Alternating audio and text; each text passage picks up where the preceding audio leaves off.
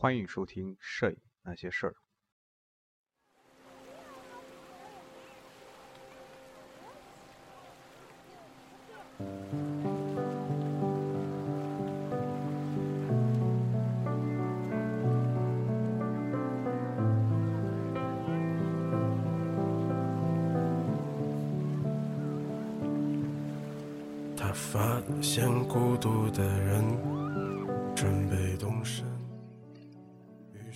朋友，大家好，这里是《摄影那些事儿》特别期第十七期，呃，随便和大家聊几句。呃，听过之前特别期的朋友们都会知道，特别期是一个回答影友问题和这个闲聊和吐槽的一期节目。嗯，它作为《摄影那些事儿》的一个非正式节目，呃，如果大家呃仅是对摄影感兴趣的话，那么特别期是可以不用不用听的。另外呢，就是如果是大家并没有给我留言，呃提过问题的话，也是不需要听的啊。在我看来，如果是你。呃，确实没没多大兴趣听的话，再再去听的话，可能就是浪费时间了。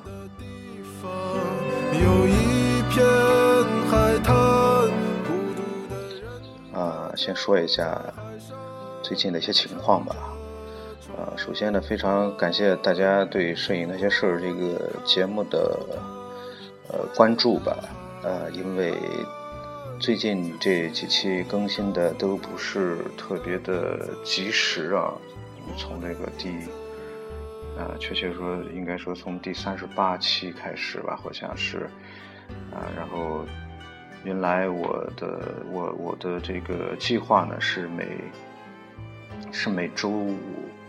每周五呢来更新节目，结果在第三十八期之后啊，结果就是。隔了十一天才更新了第三十九期啊，然后又隔了十二天才啊更新了第四十期啊。呃，这个首先呃有有有有几个影友吧啊，有几个朋友在这个通过这个微博哈，然后通过那个这个微信公众平台呃给我留言询问啊为什么。没有及时的更新啊，因为，呃，然后就是甚至有一个网友，呃，当然我我也可以理解他，就说开始开始啊不耐烦了啊，开始说了一些不大不大中听的话啊，然后就呃说你做这节目，然后那意思啊就不坚持啊，半途而废啊，要做不做就算拉倒啊之类的话啊。啊，当然，我开始看到的时候也比较生气吧，但后来还在发了一条微博，发了一些牢骚。呃，但是后来呢，我就可以理解啊，啊，应该说啊，我非常啊感谢他对这个节目的一个支持吧。另外呢，同时吧，也也想跟大家说啊，那么这个节目呢，也只是啊我个人的一个一个小小的一个。爱好吧，啊，你可以说是，嗯，也可以说是一个聊天的一个一个方式吧，有有也罢，没有也罢，呃，聊的好也罢，这个不好也罢，大家都不必太去太在意啊，呃，但是还是啊，还是要感谢各位朋友的对这个节目的支持吧。那么之前有一个，呃。这个这个也提到啊，这个节目更新慢了，是不是因为这个内容在选择上出现了问题啊？呃，也确实是啊，尤其在在那个讲三十大道之前那一期，我确实是在考虑这个节目的一些选题的问题啊，因为有些东西我觉得没必要讲，或者我本身不是很感兴趣啊，然后有些感兴趣的东西呢又不太敢讲啊，然后就出现了一个一个选择性的一个困难吧。那么，那么以后呢？我觉得还是啊，以这个这个书籍推荐为主吧，因为呃，然后就是这个是这个一些这个呃就说发生的一些摄影圈的一些事件吧。如果大家感兴趣的话啊，比如说那个那个摄影一些奖项啊、一些讨论啊等等吧，以这些为主吧。呃，然后就还有很多朋友说这个讲一下技术、技术、技术啊，我这个再再强调一下啊，这个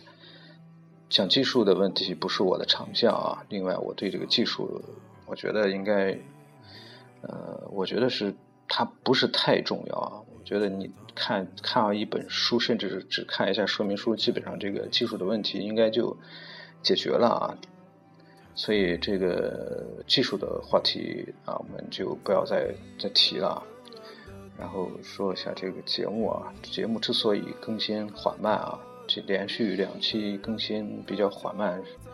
这个是因为家里出现了一点事情啊。那么当然这个是个人的原因啊。然后如果是大家有看我的那个 loft 的话，会看到啊有几张照片啊是拍摄我。母亲的照片啊，然后就说是这样，这个具体就是啊，母亲因病入院啊，最近一段时间是一直在照顾母亲，所以时间也比较少一些，基本上除了在单位，然后就是晚上的时候就会在医院啊，然后在在家里的时候呢，也会比较啊，就是也没有什么心情。和精力去做其他的事情啊，所以这个节目呢一直更新的比较慢一些啊。然后就是终于今天是有时间，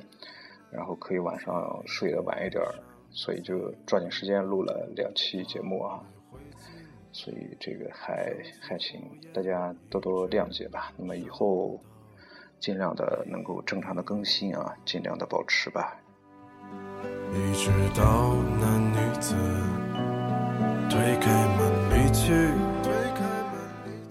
通过母亲两次入院啊，我想到一个话题啊，想在这儿也和大家一起来分享一下吧。就是，呃，我觉得现在身为人子的各位网友们啊，如果是父母都还呃在身边的话，没有你你没有远行的话，我建议你拿起相机啊。啊，立即拿起相机，多给家里的父母拍几张照片啊！从现在就开始啊，那么不要等到父母年纪大了啊，然后你或者是你离家啊，这个出了远门之后啊，再想起啊，呃，那么这个，然后我就在那个。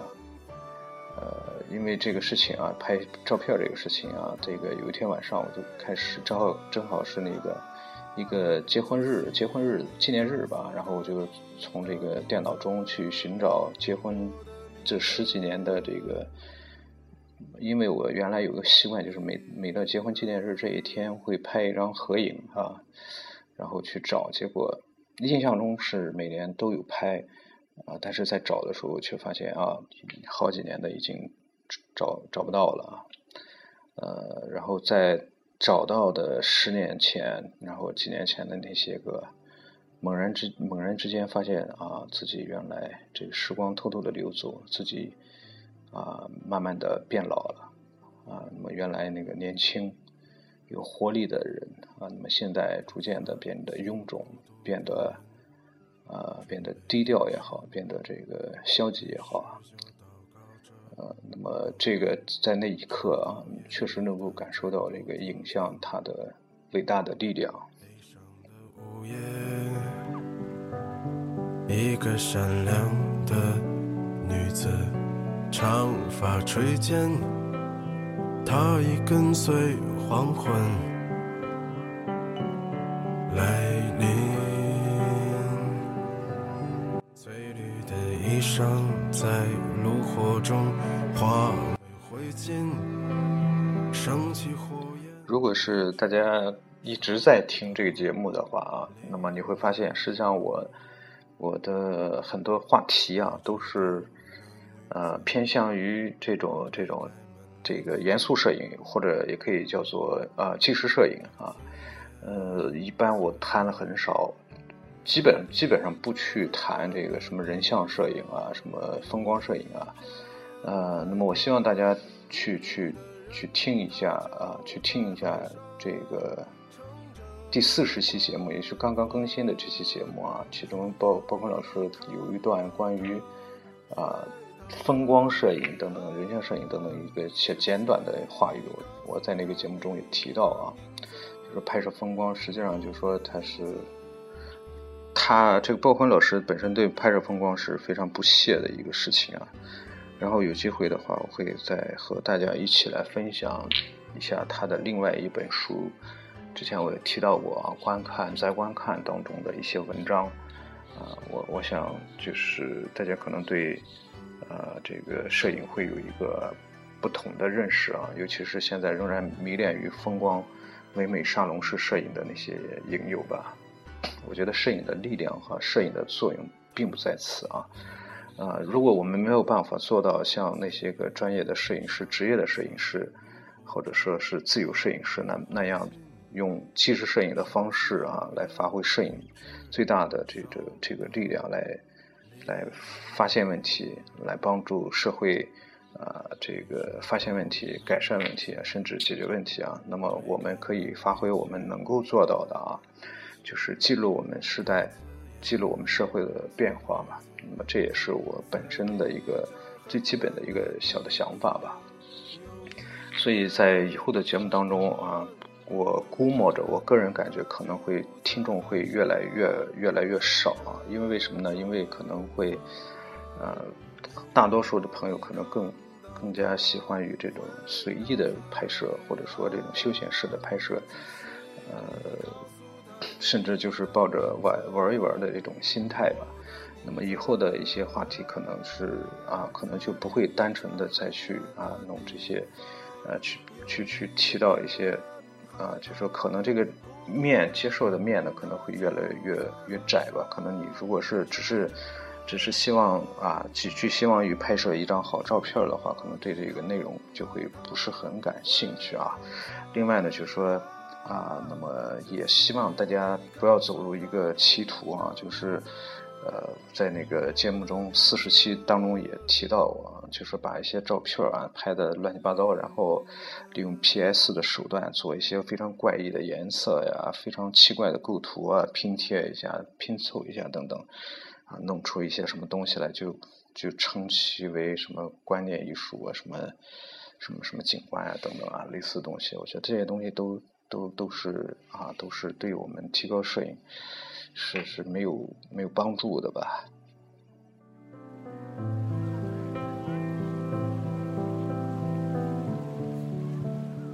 好了，发牢骚也好，吐槽也好啊，说了不少啊。然后就是在基本上啊，那个非常抱歉啊，仍然是跟大家说对不起啊，就是微信公众平台已经很久时间没去了，然后。啊，有时间去的话，基本上能偶尔去的话，基本上能回答的问题啊，都会给大家回复啊。那么往往是已经超过二十四小时没有互动，有的时候想回答也没有办法回答了。那么我刚刚登上了，然后然后看了一下，然后有有有有有几个呃有几个朋友给我留言啊，然后有一个叫做。彩斑斓，色彩斑斓的影友吧，他发了一段语音啊，这个语音我听的不是很清楚啊，可能我听的是，可能是他说用，好像是用五零一点八，佳能的五零一点八，然后拍摄的时候二次构图的时候吧，应该是，就会拍的照片不清晰啊，怎么回事？问。呃，我不知道你用的什么机身啊？那么，啊，如果是排除了机身跑焦的可能的话啊，呃，那么二次构图确实是比较容易产生跑焦的问题，产产生这个焦点不实的问题啊。呃，当然你只是说，如果是你把光圈不要放的太大的话，也基本上也问题不是太大啊。如果不是虚的特别厉害的话，应该不是问题啊。当然，我不知道你，你，你对这个实不实啊，锐不锐这个概念到底是啊有有什么样的一个接受程度吧？那么解决办法，我觉得可能就是尽量，一是尽量避免啊，如果是你的相机啊有那个那个那个。你信任你的相机的话，比如说你用五 D 三的话，我觉得可能就比较放心的去用它非中间的那些对焦点来来来对焦。呃，那么另外呢，就是当然这个小技巧我也不知道，我也不知道到底准还是不准啊。就是你把那个 A F O N 那个键啊调成自动对焦键，然后把快门半快门的那个自动对焦啊把它取消掉啊，把它设那个把它设成这个曝光。曝光锁定啊，然后这样的话，你在对焦的时候摁那个 A F 那个，也就是拇指能够按到最左边的那个按键啊，然后在对焦的时候尽量的去多摁几下啊，这个对着呃把这个对焦点啊对准目标之后多摁几下，让它反复的去合几次焦，然后再按下快门来拍摄啊。当然这个是之前很早的一个。一个技巧了啊，那么有的有的人他可能形成了习惯啊，当然去提，在当时在摄影无忌上，啊，说是这个方法可以解决这个相机跑焦的问题啊，当然我具体我也虽然也在用，但是但是我我我也不知道到底能不能解决这个问题啊，你可以呃试一下吧，啊，然后就是非常。啊，非常感谢另外一个影友，他的名字他没有名字啊，就说听了音乐 U 二啊，张楚的在别处啊，徐渭的在别处，张楚、宋冬野等歌，尤其是我说了一句傻波一的时候，你笑喷了，难道你也是爱神的粉丝？爱神是谁呀？这个我还真不知道啊。这个傻波一这词是我们是我们学生时代经常说的一个词啊。一个比较文雅的词吧，当然与那个傻什么相比比较文雅，是吧？啊，非常感谢你啊！我我觉得这个 可能和呃，应该说和我差不多年龄大的人都都会喜欢这些个这些这些个歌手吧。呃，像 U 二啊，什么许巍啊、张楚啊、魔岩三杰、窦唯、何勇、张楚啊，然后国外的什么。邦乔维啊，Metallica 呀，什么 U 二啊，什么还有什么什么 Sting 啊，还有 Floyd 啊，Pink Floyd，还有 Def Leppard，还有什么 Guns N' Roses 啊等等吧，可能很多都会喜欢吧。国内的像黑豹啊、唐朝啊等等这些听摇滚的这些，包括汪峰啊，好像听摇滚的这些都都那个时代可能都会都会去听，包括校园民谣啊。那么现在这小孩听这些乱七八糟，有一次我跟那一些年轻人在听，他们根本就听不进去这些东西啊。他们听那些东西，我听的就是感觉就特别不入耳的一些东西啊。啊，可能真的是这个时间岁月不饶人，真的是老了吧。呃，然后一个一个影友叫做金靖伟啊，那么我现在能够看到只是他们几个的留言啊。呃，他说是最近在关注索尼的 QX1 这个设备，不知有没有关注过？这个和手机结合的镜头已经达到了 APS 画幅，相对比较轻便，以后会不会成为微单的一个发展趋势？从一个专业摄影人的角度怎么看这个设备？哎，这个您搞错了，我不，我并不是一个专业的摄影人啊。不过这个 Q1 QX1 这个东西我知道，它是一个镜头一个。感光元件带的镜头，它通过 NFC 或者是蓝牙或者是 WiFi，应该是通过蓝牙和这个 NFC 吧，就是应该是 NFC 吧，和这个手机相连接，然后实现在这个手机上取景、呃拍摄、控制这个镜头模组来拍摄啊，是这样一个东西啊。然后我不我不得不佩服啊，这个索尼这这个公司确实是非常大胆啊，非常敢做啊。且不说它这个东西研发成本有多高啊，到底这个市场反应怎么样？就说他这个想法确实是啊，非常的奇特啊。呃，但是怎么说呢？我个人是并不太看好类似于这种东西啊。呃，但是他可能会真的会会有会满足一部分人的一些特殊的这种需求啊。嗯，首先说，啊，我我曾经看过这个这个东西啊，它和手机呃结合在一起，好像有一个卡子，还可以直接把它卡在手机上，这样就会更像一个相机，呃，应该也可以把它和手机相连相分离，啊，我觉得如果是你把这个东西卡在手机上的话，那么这个东西纯粹是纯粹是多此一举啊，它。没大有太大的用处吧，啊，那么我我看好它，就是啊，它可可以和这个手手机分离，你可以拿着镜头，啊，在手中，然后在一个非常不起眼的角度啊，然后用看着眼睛看着手机来取景，啊，来变换方向取景来拍照，那么这个是非常适合偷拍的，尤其是对于色狼偷拍女性这个群体来说是非常方便了。然后会也也也对于扫街的人来说，可能也会方便很多，尤其是它如果是 APS 画幅的话，那么那么这个画质应该也不会太差，所以这一点我觉得还是非常有意思的。但是如果是我个人的话，我是恐怕不会去买这些东西的啊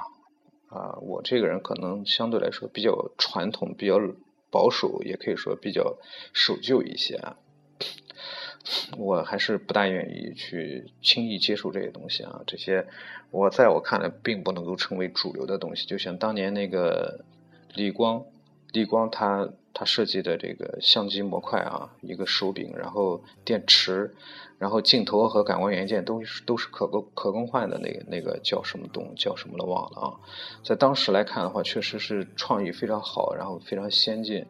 啊，那么它通过更换镜头模块来达到换镜头和更换这个感光元件的目的啊，然后你可以换到一些定焦的、变焦的镜头，这感光元件也也有 APS 画幅，也有这个这个这个什么一点七分之一什么之类的那种三分之二画幅的啊，三十三分之二英寸画幅的啊，呃，但是那个东西之后好像。你现在可能就可能有些人都没听说过那东西啊，就是我觉得这东西可能就是非主流的一个东西啊，所以我本人是不太看好 Q-E-X、Q-E-ONE 这个机器的啊，这种这种类似这种东西啊，它我觉得它注定应该是一个比较小众的东西啊，当然我说了不算啊，一切还得看市场，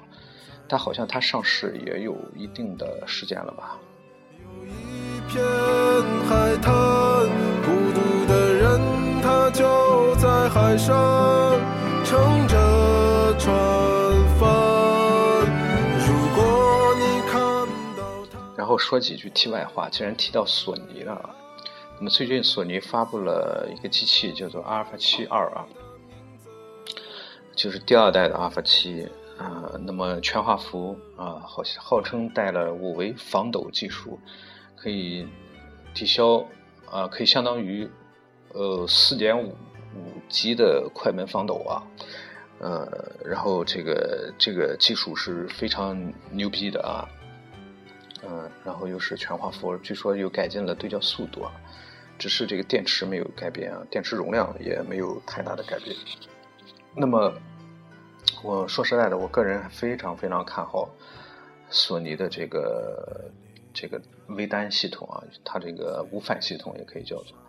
啊，那那么尤其是它的 F 七这个系列全画幅的这个系列啊，呃，如果是它的价格，如果能够在 F 七现在价格好像应该是不到七千了啊，应该是非常非常超值的一个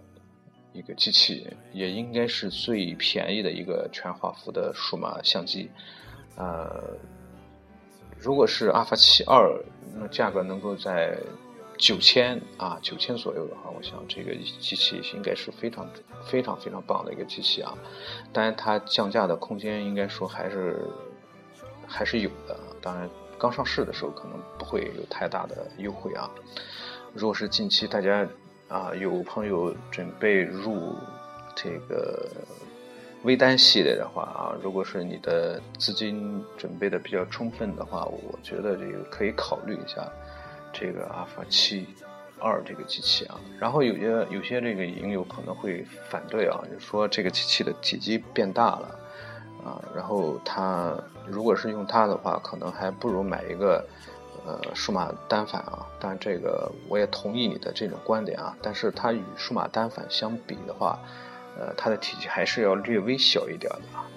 呃，另外呢，就是如果买大家买数码单反的话，我是个人是不太推荐买那种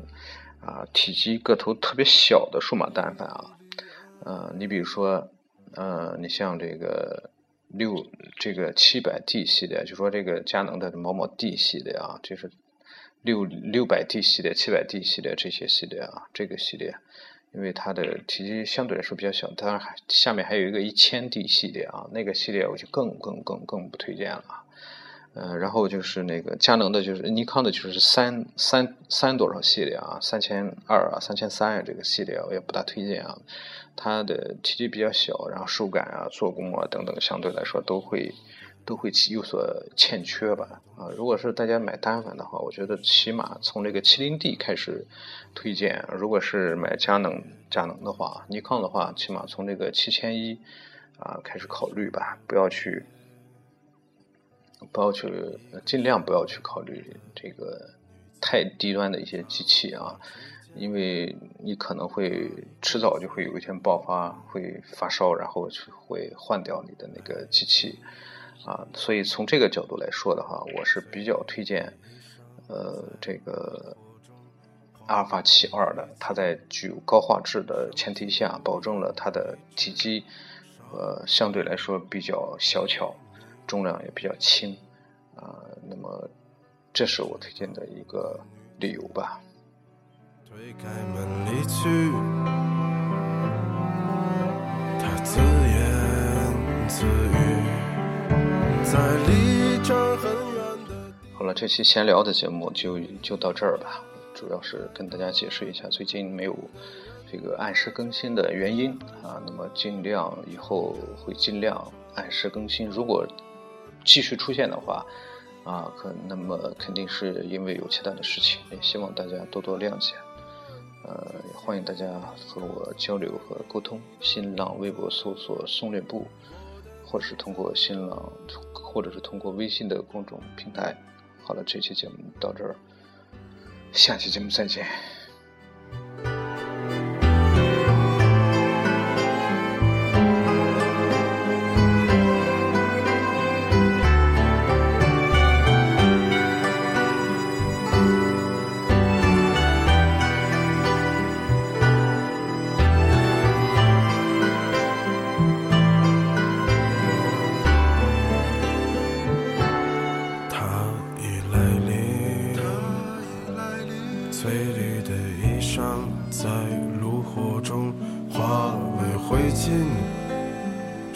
火焰，一直